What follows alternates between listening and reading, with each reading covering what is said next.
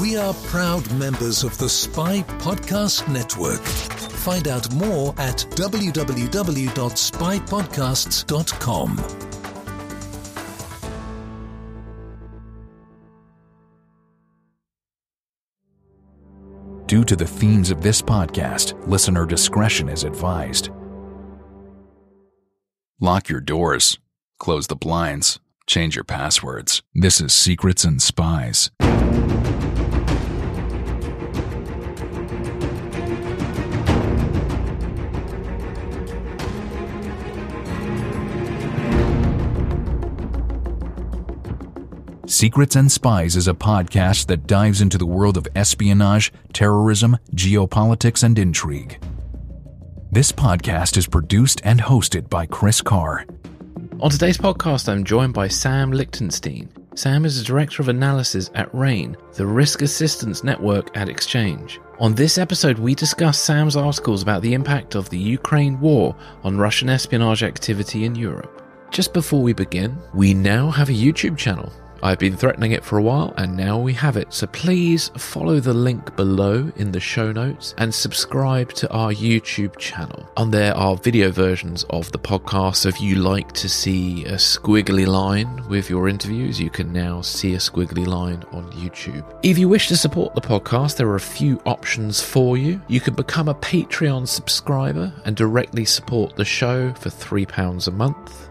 We also have a merchandise store at Redbubble. We have cups, coasters, water bottles, and tote bags all available on the Redbubble store. Also, if you enjoy this episode, please share it on social media among friends, family, colleagues, cohorts. And lastly, please leave a review on your podcast Apple reviews help the show get discovered by other people. Apple Podcasts, in particular, love reviews, and they really help this show get featured on the app. So please do leave a review. All the links are available in the show notes below. Thank you so much for your support, and without further ado, let's get going. The opinions expressed by guests on Secrets and Spies do not necessarily represent those of the producers and sponsors of this podcast.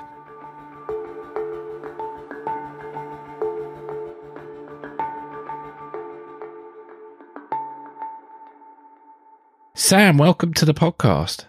Thanks so much, Chris. Great to be here. It's great to have you on. For the benefit of listeners, can you just tell us a little bit about yourself? Sure. So, my name is Sam Lichtenstein. I'm one of the directors of analysis at RANE, uh, which is a U.S. company, stands for Risk Assistance Network and Exchange.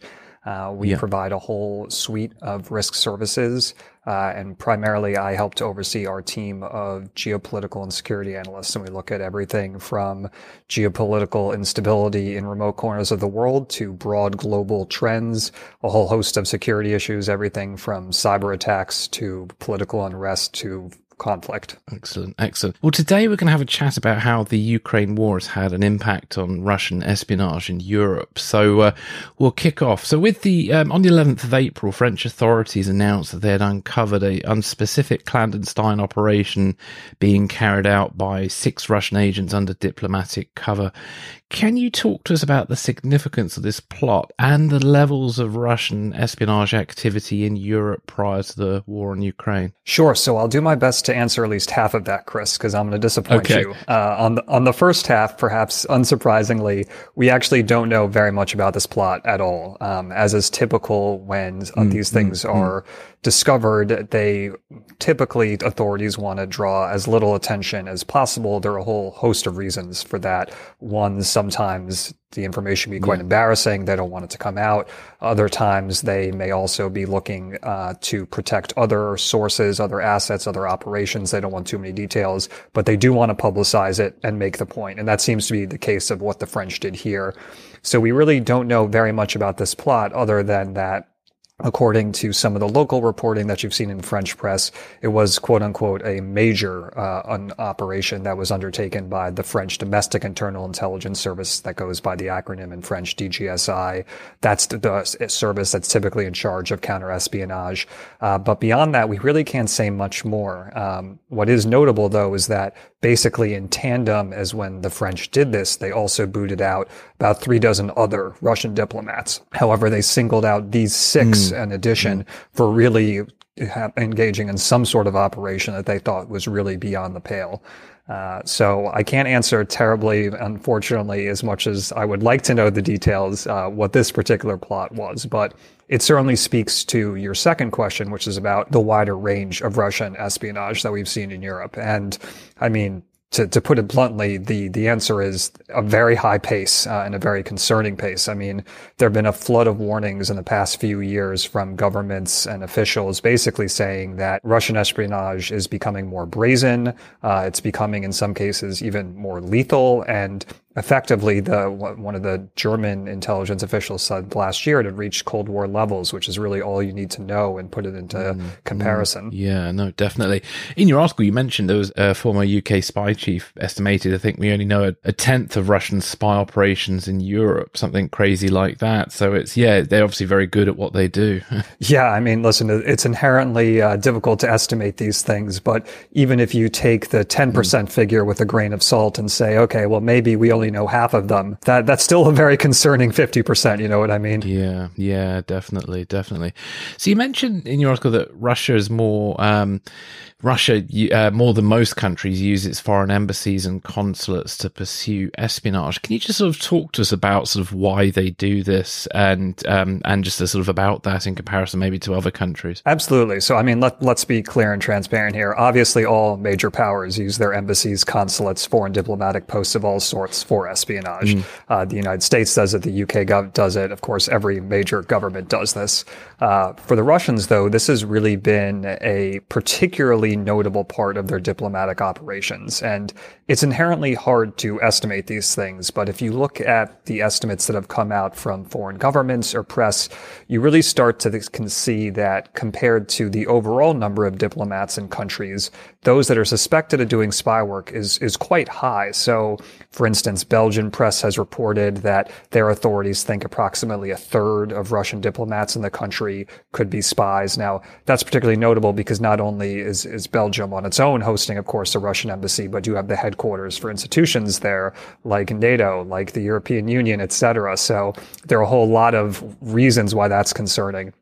You've had places like Czechia, whose government has estimated almost 40, in some cases even 50%. The estimate has been thrown out there. So no matter what kind of percentage you take it as, and obviously this would vary based on location, you have a disproportionately large number of Russians in a country that are not necessarily there for the reasons they're supposed to be.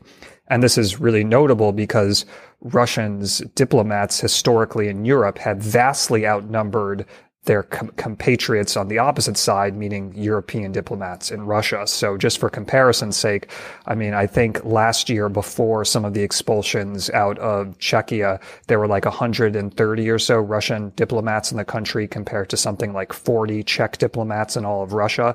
So the, the imbalance there is quite stark. Yeah. And you mentioned one interesting that came up in your article as well. You mentioned that there's been a reported sort of collapse in morale of the Russian officers and potentially their assets since the war on Ukraine. Can you talk to us about this? Sure. So, you know, I, I want to be clear. Obviously, a lot of this is is conjecture. Uh, it's of course understandably hard to penetrate what's really going on inside the Russian intelligence services. But I think we can make a number of reasonable ex- uh, assumptions based on what we've seen historically, some of the rumors uh, that we've been seeing. I always I always love the acronym RUMINT, rumor intelligence. Yes. You know, added to HUMINT or SIGINT. You know, yeah. probably the the most used and less least understood, but RUMINT is always always indicative of something, uh, and I think that's important here. And so it's understandable, you know, if you're prosecuting this war for a variety of reasons, you're likely to start to see some pushback. You can see pushback from people that either have plain ideological opposition. They see the horrendous things that are happening on the ground and it does not conform to what they think should be happening. You also see, imagine from some people, just practical oppositions. They may actually have no problem with the idea of invading Ukraine, but what they don't like seeing is Russia's soldiers being killed, Russia's image being torn down in the international community. And so whether it's from a practical or ideological standpoint, you can kind of imagine that there's some grumbling going on. Um, and this isn't helped when you see P- Vladimir Putin, for instance, publicly dress down uh, the chief of the SVR, one of Russia's main intelligence services, which he did on the eve of the war in a widely shared video. I mean, if that's your boss and you see him basically just being, uh, you know, dressed down by the president, it, it can't be a good feeling for your own morale. And now as, as the war goes on and you start to see your own country just becoming more and more isolated, you start to see reports of mass purges. For instance, there's been reporting that the FSB, another one of the main Russian intelligence services, has seen over 100 people that have just been purged from their positions. And one of the leaders of what's known as the Fifth Division, which would theoretically have been in charge of gathering intelligence, preparing the way in Ukraine, supposedly imprisoned. I mean, that's not exactly a good look. Um, and so you can understand that for the average intelligence officer, that's a big concern. Mm.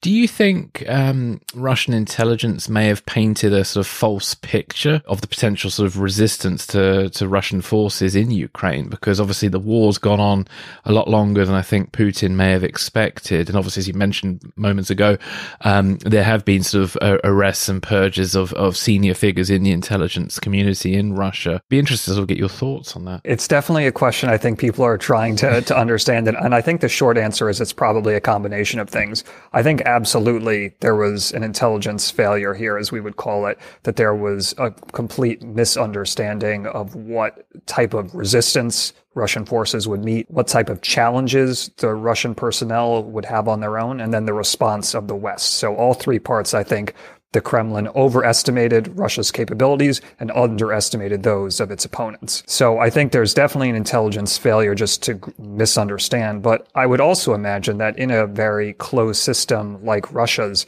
it's very hard to treat, speak truth to power. I mean, say what you will about the many failings of the Western intelligence community, and of course we can say plenty.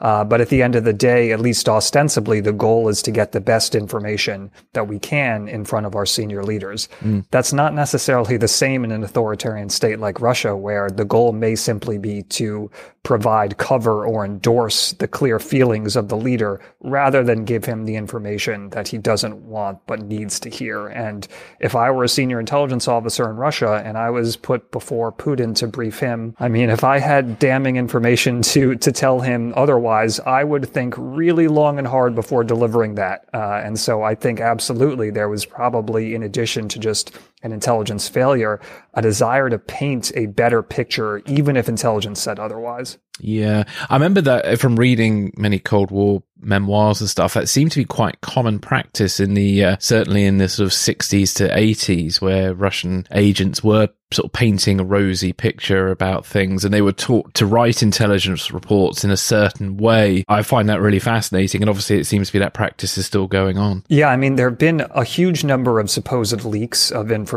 from various Russian intelligence agencies. Mm. Now, the veracity of all of these is highly, highly questionable. However, even if only a few of these leaks is truthful, or even if only a few of these leaks has a small portion of the truth, it's still pretty damning uh, because the basic assumption is that there's a lot of internal incentives within these organizations to paint things as going well, even when information is clearly suggesting otherwise. And I think that as the war has ground on, it's becoming harder and harder, of course, to support that fiction. And so, whereas at first you may have been able to paint things in a rosy way, even when it was not the case, now heading uh, after two months, heading into th- month three, it's really impossible to to cover up these failures. Mm, mm, no, indeed.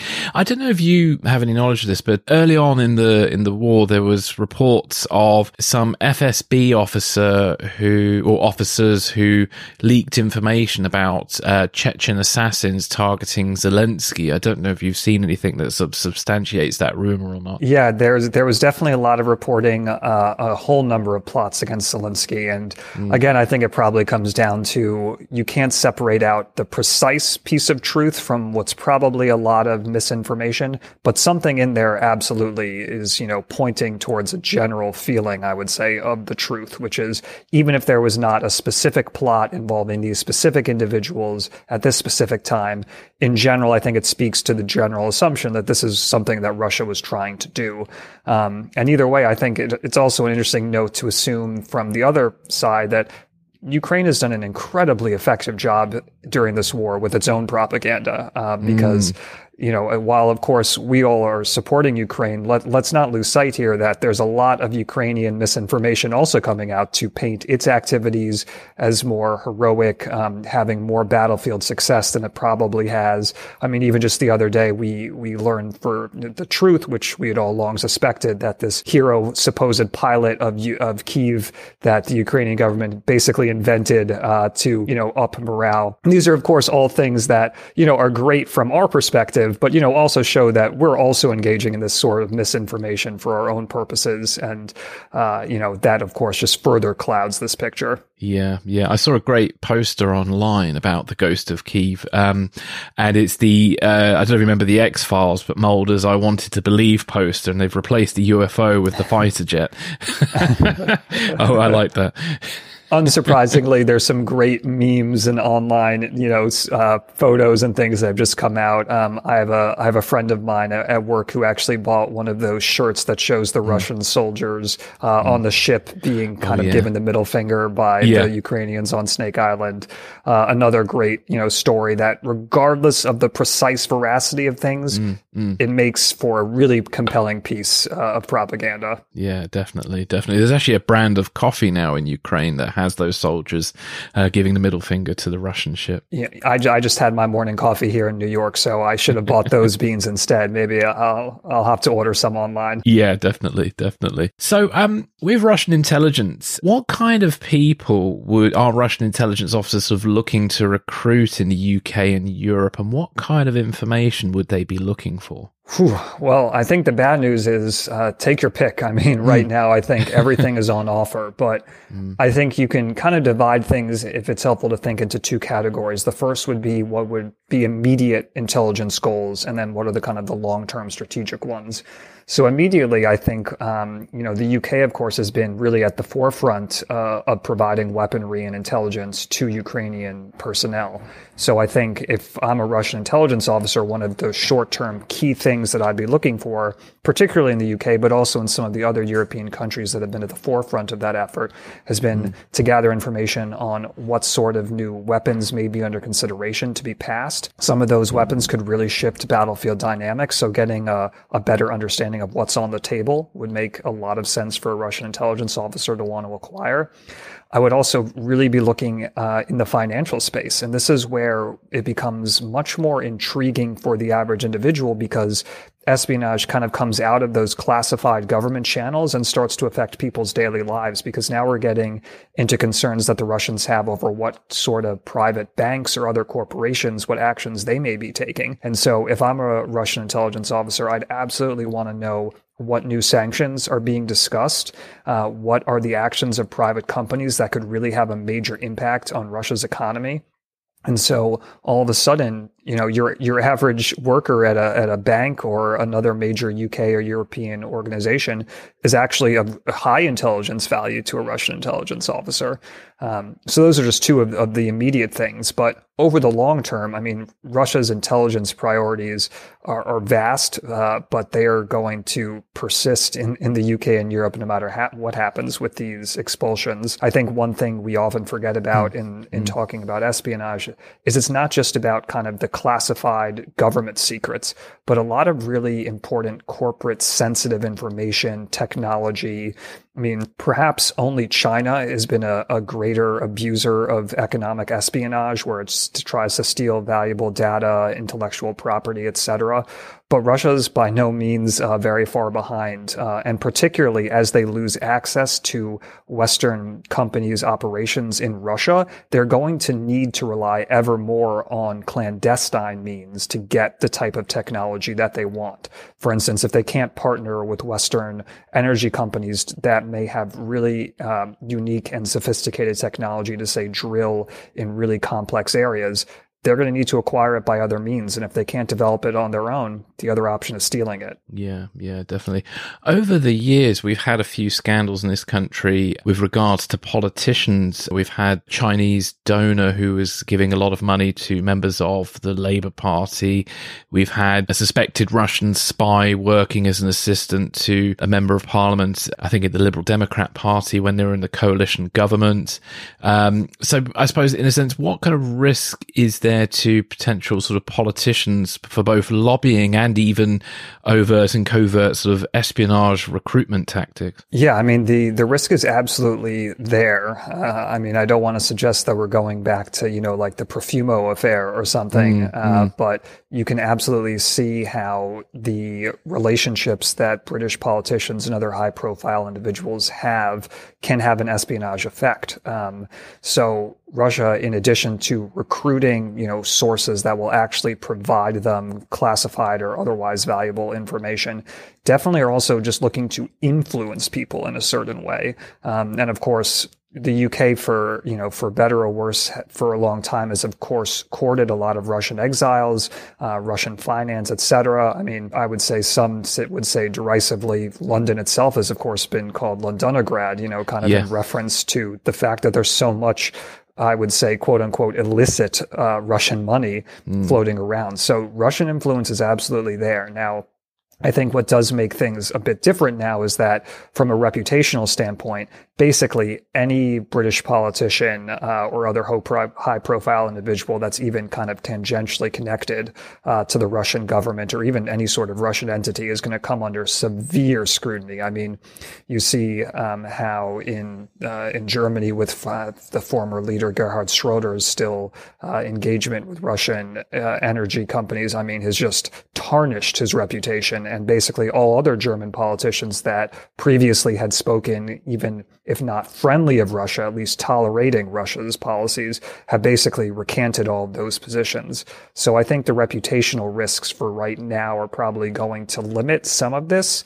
Uh, but over time, absolutely, this crisis and this tragedy in Ukraine ultimately will wind down. And then you could go back to another situation where you have a class of politicians and other people that say, listen, we want to host uh, Russian money that benefits our economy. We want to have friendly relations because it benefits benefits the UK, and uh, you know the cycle can kind of start anew then. Yeah, yeah, indeed, indeed. Well, back to sort of uh, morale and things like that. So one of history's most effective double agents was a man named Oleg Gordievsky, and he became a double agent after the Soviet crackdown of the Prague Spring in 1968.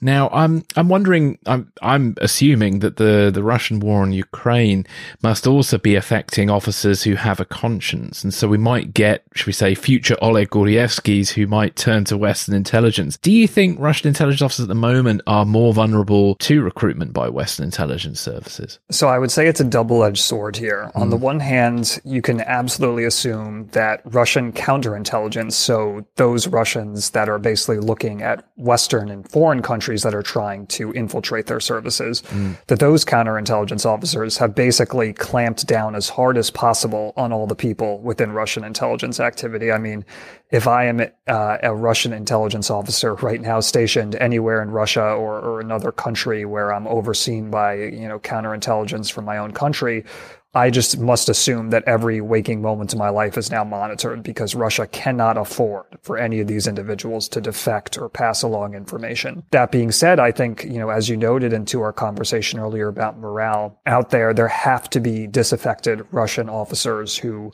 if they don't necessarily want to defect, they certainly want to pass along information. Um, and we've seen, I mean, some pretty incredible examples of, of online trolling. For instance, um, the FBI here in the United States, uh, it was reported that basically they were sending targeted ads that were geofenced around the Russian mm. embassy in Washington so that basically, if you were there, it's put up an ad saying, "Oh, why don't you report information uh, to the FBI?" And to to go back to what I had mentioned earlier, it actually used uh, the SVR chief being dressed down by Putin kind of as an incentive, basically implying, if this is how Putin treats your boss, why are you going to listen to him? Come work for us. I also just saw yesterday some incredible report that the CIA, uh, which to be clear has already been on Tor, which is uh, the dark web platform where you can. Mm. Um, were engaged with online. It had set that up a few years ago, but it put out a new call basically saying any Russian individual who wants to report information,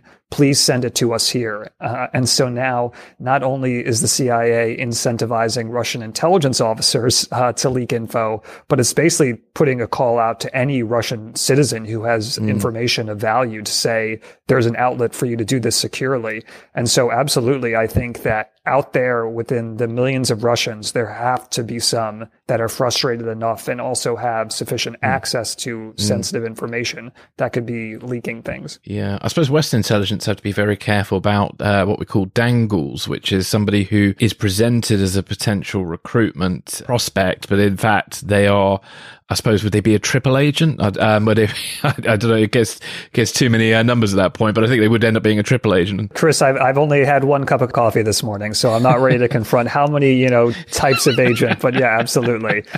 Uh, you know, it's a it's absolutely it's a dangle or um, you know what we would also call a walk-in. Somebody comes into a, a, U.S. embassy in a foreign country and says, "I have information I want to share." Um, and so, just as we're incentivizing this reporting, I'm certain that Western agencies are also stepping up their ability to vet this information. Mm, mm, yeah, yeah. Because I was just of thinking of uh, uh, James Jesus Angleton, the uh, former sort of was he head of counter espionage at the CIA, wasn't he? And he uh, caused chaos through his paranoia and sense of suspicion that all potential Russian recruits are actually all dangles, um, and he caused chaos and ruined careers within the CIA for many years. Yeah, it's I mean, listen, it's really an impossible balance to strike. You need mm. to assume that the information that you're receiving gets a lot of scrutiny and a lot of skepticism but ultimately, you also can't assume that everything is merely disinformation. I mean, there's truly, as you already, you know, pointed out earlier in our conversation, cases where individual Russians uh, have come to the West with a huge amount of information that is incredibly valuable. Uh, and if we just treat all of it as immediately false, uh, we're going to miss out on a lot of really key intelligence insights. So it's a tricky balance, and there's never going to be a perfect no, way indeed, to do indeed. it. Indeed. Well, there's been a lot of expulsions of Russian diplomats, as we mentioned before. So, how effective is it to expel known Russian intelligence officers? And does it do more harm to their operations, or does it do more harm to our efforts to counter them? Yeah, I mean, I I want to be clear that in the short term, if you're losing, say, over 400 Russian diplomats in Europe, the vast majority of whom we assume were engaged in some mm-hmm. sort of spy work, mean, that's a massive short term blow to Russian intelligence operations on the ground. I mean, even for a country with as significant as intelligence apparatus as Russia, if you were to lose 400 individuals in the field who were involved in some form of espionage activity, whether it's running agents, whether it's mm-hmm. writing reports back to Moscow, whether it's pushing out disinformation online, no matter what it is, that's simply a lot of personnel. And so, most definitely in the short term, there's going to be a significant hit. Uh, I mean, the last time we saw anything of this comparable nature was in 2018 after the poisoning of Skripal in the UK. And at the time, Western intelligence agents, or excuse me, Western governments booted out approximately 150, 160 Russian diplomats. Uh, I mean, right now we've more than doubled that. Um, and I would expect even more expulsions uh, as the longer the war grinds on. So the scale of what we've seen is really unparalleled. That being said, the effect's also going to fade over time. And, and that's for a number of reasons. I mean, for one thing, Russia will simply resend new people. And so that means it'll now be up to the counterintelligence officers in the UK, Europe, the United States to figure out once again, okay, who's a legitimate first secretary of this? Who's an actual cultural attache of that? And we're going to have to play this game again. At the same time, you can also expect that Russia is going to innovate new ways that it can conduct its operations, and including relying on what we would call non-official cover officers, mm. NOCs. Mm. So people that are not covered by diplomatic immunity, that are not operating out of embassies, are not even officially recognized as any sort of a Russian intelligence officer, but act as such. Now, if I'm that person, I'm inherently a lot more vulnerable, right? Because I don't have the protection of my government. If I get arrested, I actually go to jail rather than just being sent on a plane to Moscow. But it also means that I'm a lot harder to find because I don't have any ostensible um, connection to the Russian government. And so we can absolutely expect Russia to start leaning on these people in Europe a lot more. And crucially, just because of the open system of uh, travel within Europe, it's simply just easier to get from country to country. So you don't even necessarily have to have Russian intelligence officers stationed in one country for them to be able to do some things in another. They can simply hop on a train. Uh, and we've tragically seen that in a number of intelligence operations where they've just been brought in from other countries uh, to carry out operations elsewhere. Mm. Mm. Yeah, you mentioned actually uh, in your article that uh, obviously Russian intelligence are prolific users of these uh, non non-official cover agents or NOC agents. Can you talk to us about sort of what are the advantages and disadvantages of that? Sure. So, as with all things in intelligence, uh, there's there are trade-offs in using NOCs. Um, so, one of the biggest advantages, as I mentioned, is they have no connection to the Russian government, so they mm. are deniable. I mean. Mm when we boot out Russian diplomats and say you were a spy, sure, Moscow can say, oh, okay, well, this is unfair. They weren't actually doing that but ultimately they were a Russian government officer. Even if they weren't a spy, there's a clear connection there. There's not really anything Moscow can do to to say no, they weren't working for us. Mm. Well, you were a diplomat in your embassy. You were clearly working for Russia. For a non-official cover uh, agent, there is no connection. Um, they may be uh, an part of the Russian diaspora. They could simply be, you know, an, individual on the ground that has sympathies for Russia, um, but there's no connection to the Russian government, and so that makes them inherently deniable and really effective for, for Russia because even if they get caught, Russia can say, well, I don't know this person. He or she was just, you know, acting on his own wishes or was doing something privately that we have no knowledge of. Uh, so that's a big advantage. One of the big disadvantages, of course, is that by not having that connection to the Russian government, they also don't have the same degree of connectivity, which loses access to a whole lot of the intelligence apparatus. So if I'm a Russian intelligence officer that's stationed in an embassy, I have all of the secure communications equipment. I'm involved in all the operational planning. I can come and go as I please uh, securely. If I'm a NOC agent uh, and I have to get in touch uh, with one of my Russian handlers, it's simply just a lot harder because I can't just show up at the Russian embassy mm. asking mm. to meet with, you know, the local yeah. uh, KG, you know, the local GRU chief. You know, yeah. uh, I have to do things in a lot more secure way, which creates a whole lot more complications. Um, so there are a lot of trade offs here. I mean, here in the United States, we're of course uh, had a hit show a few years ago that wrapped. That was a personal favorite of mine, The Americans, uh, which I think for a lot of the U.S. population introduced this idea of the legal citizens uh, that the Russians had posted here uh, during the Cold War, and that certainly you know still still exists to some extent. Uh, but you know, it's not as though Russia needs to you know develop these individuals over uh, you know a huge long timeline. Uh, that of course does occur, but you can recruit some of these individuals in a, in a much faster way, uh, especially if they have ideological sympathies, or I would say in many cases, uh, a sympathy for hard currency, uh, financial motivation uh, for a lot of people trumps ideology. Yeah. These agents are non-official covers. I'm assuming, unlike a regular case officer, they're probably less likely to be handling other assets. So, would, what kind of tasks would somebody who's got non-official cover be up to? Do you think?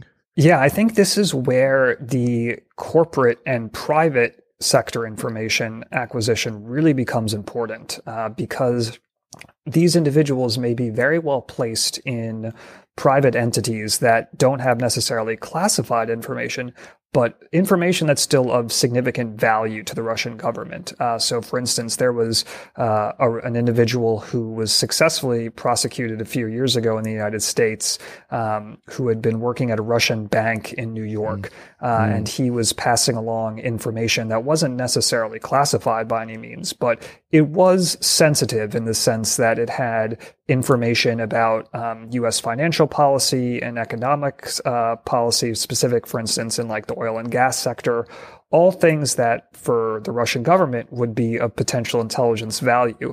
And so having these type of individuals in well-placed parts of the economy can be really helpful. I mean, even something that, you know, doesn't ex- immediately strike someone as interesting, like say working for a transport company, can be highly valuable because if I'm working at a transport company and I have information about what flights are going, what places, what they're carrying, things of that nature, I mean, if I'm a Russian government officer right now and I want to know, okay, what's on the latest shipments to Ukraine, if I have information of that nature, I mean, that's incredibly valuable. Uh, so people that are well placed, even in positions that don't seem like they would be significant, can have huge importance. Uh, and even if, you know, 95% of the information that they deal with on a daily basis is uninteresting. Yeah. All you really need is a tiny percentage to be valuable for Russia. Mm-hmm. Well, I've always been fascinated with the Skripal poisoning because I'm assuming the assassins must have had local help because somebody had to do the target surveillance of the Skripals and work out their timings and patterns and obviously figure out how best to get to their house and get away and so on. Um, and I'm assuming that would be agents of non-official cover would be doing that, which might be sort of locals or, or whoever. Yeah, absolutely. I mean, this is something that was definitely an area where if non-official cover officers aren't doing it, someone else certainly is, whether they mm-hmm. have a, you know, a formal title or not. Because absolutely, to prepare the ground for any sort of operation on foreign soil, especially one that's meant to cause lethal harm, uh, you absolutely need a whole host of people preparing the way. As you laid out, they need to do surveillance. They need to provide lodging for the people that are coming and they need to do all the travel arrangements. I mean, in some cases, really benign things, but mm. someone needs to do it and make sure it happens. Uh, and so absolutely, you can have non-official cover officers or officers who may be um, not technically of any sort of you know official rank, but are local sympathizers who have some sort of kind of uh, buddy buddy connection where they know a guy who knows a guy, and so you have this yeah. level of separation that gives some deniability, uh, but also allows them to basically help out these really horrific operations that we've seen not only in the UK, of course, with Skripal, but I mean honestly a host of assassinations or attempted assassinations on various parts of the European continent. Mm-hmm, definitely. Do you think so with these potential Russian spy networks? So um, I'm assuming there might be a bit of disenchantment among some of these recruited assets at the moment. Uh, what kind of risk do you think that presents to Russian intelligence gathering uh, within their sort of spy networks? Yeah, just like there could be a collapse of morale within mm. Russia's intelligence agencies, you could absolutely see the same with assets. I mean, I uh, would imagine that for some of these individuals who may not necessarily be ideologically committed to the Russians, but who are simply taking, you know, some some money, they may now sit back and think, okay, well, this is actually pretty horrific, and I'm starting to see all these other Russian quote unquote diplomats getting rounded up and sent home. Am I going to be next? Uh, and so, if I'm someone who's been interacting with a Russian intelligence officer, and I see my handler who's no longer in the mix because he or she's been sent back into Moscow. The next logical question I have is, does the authorities know about me? Mm. Uh, and so you can absolutely see people either concerned out of ideological opposition to the war or simply out of self preservation uh, that may not find spying as attractive anymore. Mm, no, indeed. Well, as you mentioned with the Americans earlier, there's quite a few plot lines a bit like that, wasn't it? There was always the tension between the husband and the wife with regards to uh, their operations. Yeah, I mean, listen, it's always a risk of relying on human mm. assets is they change their minds. We're temperamental human beings. You know, we get uh, scared and we cause problems and we may start to not be as cooperative as the Russians' intelligence handlers may have hoped. Yeah, no, indeed, indeed. So one thing, um, obviously Russia might be turning to more is uh, cyber espionage. So, um, what are Russia's options with cyber espionage, and how may that offer them an advantage over traditional human intelligence? Yeah, I think absolutely that Russia's, you know, cyber intelligence operations that take varied paths are over time going to increase regardless, but specifically now in response to these massive uh, personnel shortfalls they're going to experience in Europe, by necessity, they're going to need to rely on other means to gather information. And so that logically leaves cyberspace.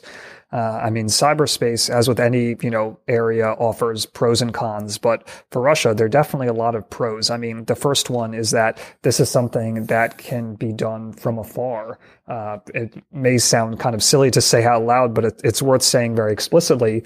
I don't need to have agents on the ground potentially vulnerable to do this. I can simply have hackers sitting at a keyboard in some Moscow industrial site uh, that are, you know, protected because they're in Russia. No Western intelligence agency is going to get at them, uh, and they can do their work remotely. So, I mean, it sounds kind of obvious, but it's worth saying very explicitly that's a major benefit. Um, Another one, of course, is is plausible deniability. Uh, similar to using NOCs, it's simply much harder to attribute cyber operations uh, to a particular actor.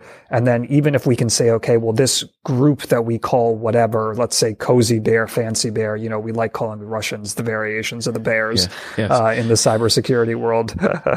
you know, even if we can say, okay, well, they did it, it's still even then hard to explicitly say, well, we know this Russian agency is running this group. And even if we're able to say that, we almost never are able to say individual personalities are behind this. Now, there are some exceptions where the US and other governments have actually indicted individual Russian intelligence officers, but those are few and far between. So again, this is a huge layer of plausible deniability for the Russians that they can carry out these op- actions, or quite honestly, as we've seen in some cases, basically outsource them to private criminal groups. I mean, there's a huge amount of collusion, both implicitly and explicitly, between Russian government officials and Russian cybercrime uh, individuals. So if I can outsource a Russian intelligence operation to a cybercrime group, maybe they get a financial payout and I get access to the information that they've stolen.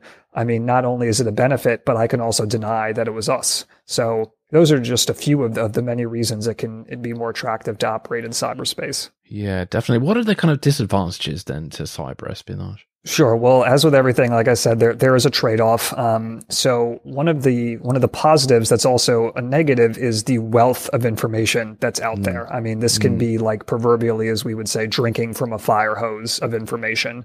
Uh, there's a huge amount that's of course stored in computer networks. So if you get access to a network that has a lot of information, it's a huge treasure trove for you, but it also means that you have to spend a lot of time going through that network to find the precise information you're looking for. I mean, can you even imagine going through thousands and thousands of emails and PowerPoint presentations? I mean, you know, it, it hurts my brain. I feel like I need to have some more coffee just thinking about it to actually find the one, you know, like the one piece of information that I really want that's in there. So I would hate to be, you know, like the poor intern at one of the Russian intelligence agencies who's forced to go through, you know, all these boring emails or something to find what's important. Yeah. Another one of the big trade-offs is, is in terms of, is in terms of the security, uh, of some of these systems. Yeah, there are a lot of digital vulnerabilities, but it also means that the moment one of those vulnerabilities is patched, you might lose complete access to what you've had before. So if you were relying on some sort of, you know, software that hasn't been updated and all of a sudden the organization updates the software, patches the vulnerability, literally, you know, the next minute you may have lost access. Uh, and so a human agent, uh, yes, a human agent could be fired or reassigned, but generally may still have access to an organization, even if he or she kind of suffers a setback in his or her career. Uh, or there may be other ways to penetrate that organization. But if I was relying only on this one cyber means and it gets patched, mm. kind of tough luck. Yeah, indeed, indeed. We sort of briefly touched upon it earlier uh, with our talk about sort of uh, misinformation with regards to the war in Ukraine. But um, can you talk to us a bit about how Russia uses sort of information warfare and how it plays a, an important role for their security strategy? Sure. So, I mean, this is one of, I think, the most intriguing aspects of Russian espionage, which is fundamentally they, they somewhat see information warfare and cyber mm. warfare kind of more generally as different than we do in the West. Um, and it kind of starts from a, a, different slight foundation. I mean, typically in the West, we frame kind of a, a distinction between being at war or at peace. Uh, now, that line obviously is, is blurring quite a bit. Uh, but for the Russians, that line started to blur many years ago. And basically, they adopted a mindset where, all right, we're not going to be officially in armed conflict, but we're also not going to be at full peace here. We're going to be somewhere in between where there's kind of this persistent, low level confrontation that at times spikes. And so, because of that, we need a way to continually engage in that kind of middle ground. And perhaps the most effective way they've been able to do it is through kind of information operations. Um, and interestingly, here for, for the Russians, uh, there's kind of a, a, distinction in how they even talk about information warfare that's different from how we do it in the West, uh, of which cyber is a persistent part of their overall information warfare means. They're not separate. They're basically a fusion of these two ideas. And so the cyber domain for the Russians is basically inseparable from information warfare, whether it's about finding information and then leaking it, uh, f- creating up complete disinformation and spreading it, um, taking information that has a grain of truth to it and amplifying it. So the difference between dis- disinformation and misinformation.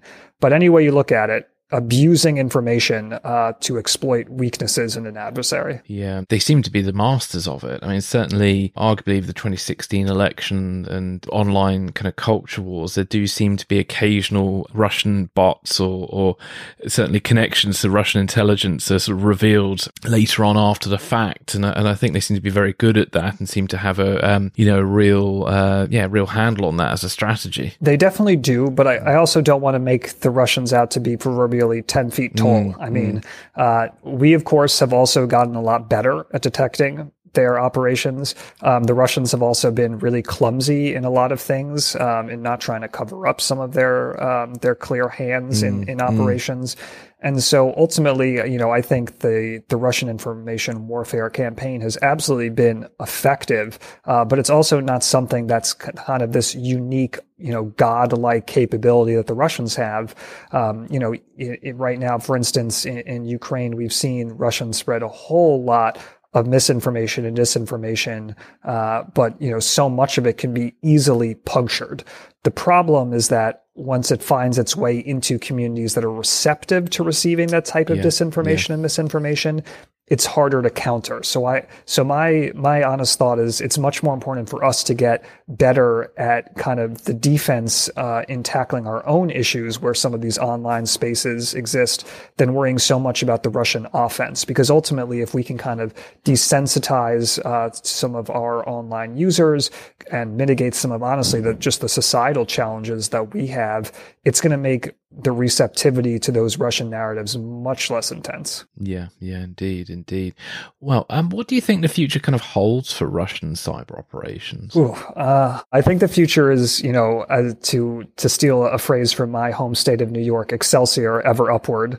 Uh, I don't see them slowing down at all. Uh, just increasing kind of the diversity of tools that they're using, uh, increasing the operations that they're they're looking to conduct. Uh, they know that this is an asymmetric capability they have. Um, it hits on a lot of the the advantages that I mentioned, and, and many of which I didn't get into. Uh, but I also think that the information warfare space is changing a bit, mm. uh, whereas it's not just focused from the Russian perspective on acquiring information. It's almost becoming as important for the Russians to simply question and denigrate information. And what I mean by that is, listen, the Russians, like all great powers, are always going to have a need for classified sensitive information. They will always seek to gather it. And especially at a time when they're becoming more isolated in the world, they're going to have an ever greater need for information. But they've also clearly picked up on something that's an inherent vulnerability, particularly in Western societies where there is a free flow of information, unlike, say, in Russia uh, and other places where, where they uh, have similar political systems. And that is essentially the Russians have figured out that they can spread all this misinformation, outright disinformation, and leak otherwise truthful information at inopportune times to basically make us question any sense of what the truth is to begin with. Mm, and that to me is ultimately the more dangerous thing. Uh, because if we can not even agree on what the actual truth is about something, you really can't get much farther in a conversation or debate about how to progress as a society. And so for me, I think that's the most concerning evolution of Russian information operations in that it's not merely about acquiring information, but actually questioning any information out there and therefore questioning what the fundamental truth actually is. Yeah, I agree. I agree. It's, uh, yeah, it's a tricky one, isn't it? Because, um, you know, when, when you start sowing the seeds of doubt about what is and isn't true anymore, it's, um, it does make it very difficult for any meaningful debate to happen. So yeah, I think they've definitely got very good at muddying the waters, as we say. yeah, absolutely. It's it's something that I would I don't want to say keeps me up at night uh, because I don't think my wife would like to hear that I, I lie awake thinking about these type of things. Uh, but definitely something I think about during my daytime when I'm at work. mm, mm. Excellent. Well, well, Sam, thank you so much for your time today. Is there anything else you'd like to add um, before we wrap up today? Sure. I mean, uh, at the risk of getting uh, too high on my proverbial horse, I would just say, as I just mentioned, I think a lot of the best reactions that we as a Western society can have to Russia really begin at home. Mm. Uh, and it's not necessarily just about blunting Russian capabilities, but also about inoculating our societies better uh, to their misinformation, disinformation tactics. And that mm. starts with the political paralysis and partisanship that we see across the West. It starts with about bringing us together and recognizing that we are uh, in a, I hate to say it, but kind of the proverbial same team, uh, that we share fundamental interests in a way that no matter our disagreements on certain policies, our worldview, our outlooks are fundamentally different than how Russia sees the world, at least how its leadership sees the world. Uh, and ultimately, I think so much of our, our you know best reaction to to Russia will begin at home rather than abroad. Yeah, no, that's that's uh, wise words. Well, look, thank you so much for your time today. Where can listeners find out more about you and your work? Sure. So probably the best place to start is to go to ranenetwork.com. Mm-hmm. So R-A-N-E network.com. Uh, you can find out all about uh, the overall RANE company, all the offerings we provide. Uh, and then if you want to find out specifically about some of the, the work that we do uh, at Worldview, which is our main geopolitical platform, you can go to worldview.stratfor.com. So that's worldview.st R A T F O R dot com. Excellent. Well, thank you for joining me today, Sam. Thanks so much, Chris. It's been a real pleasure.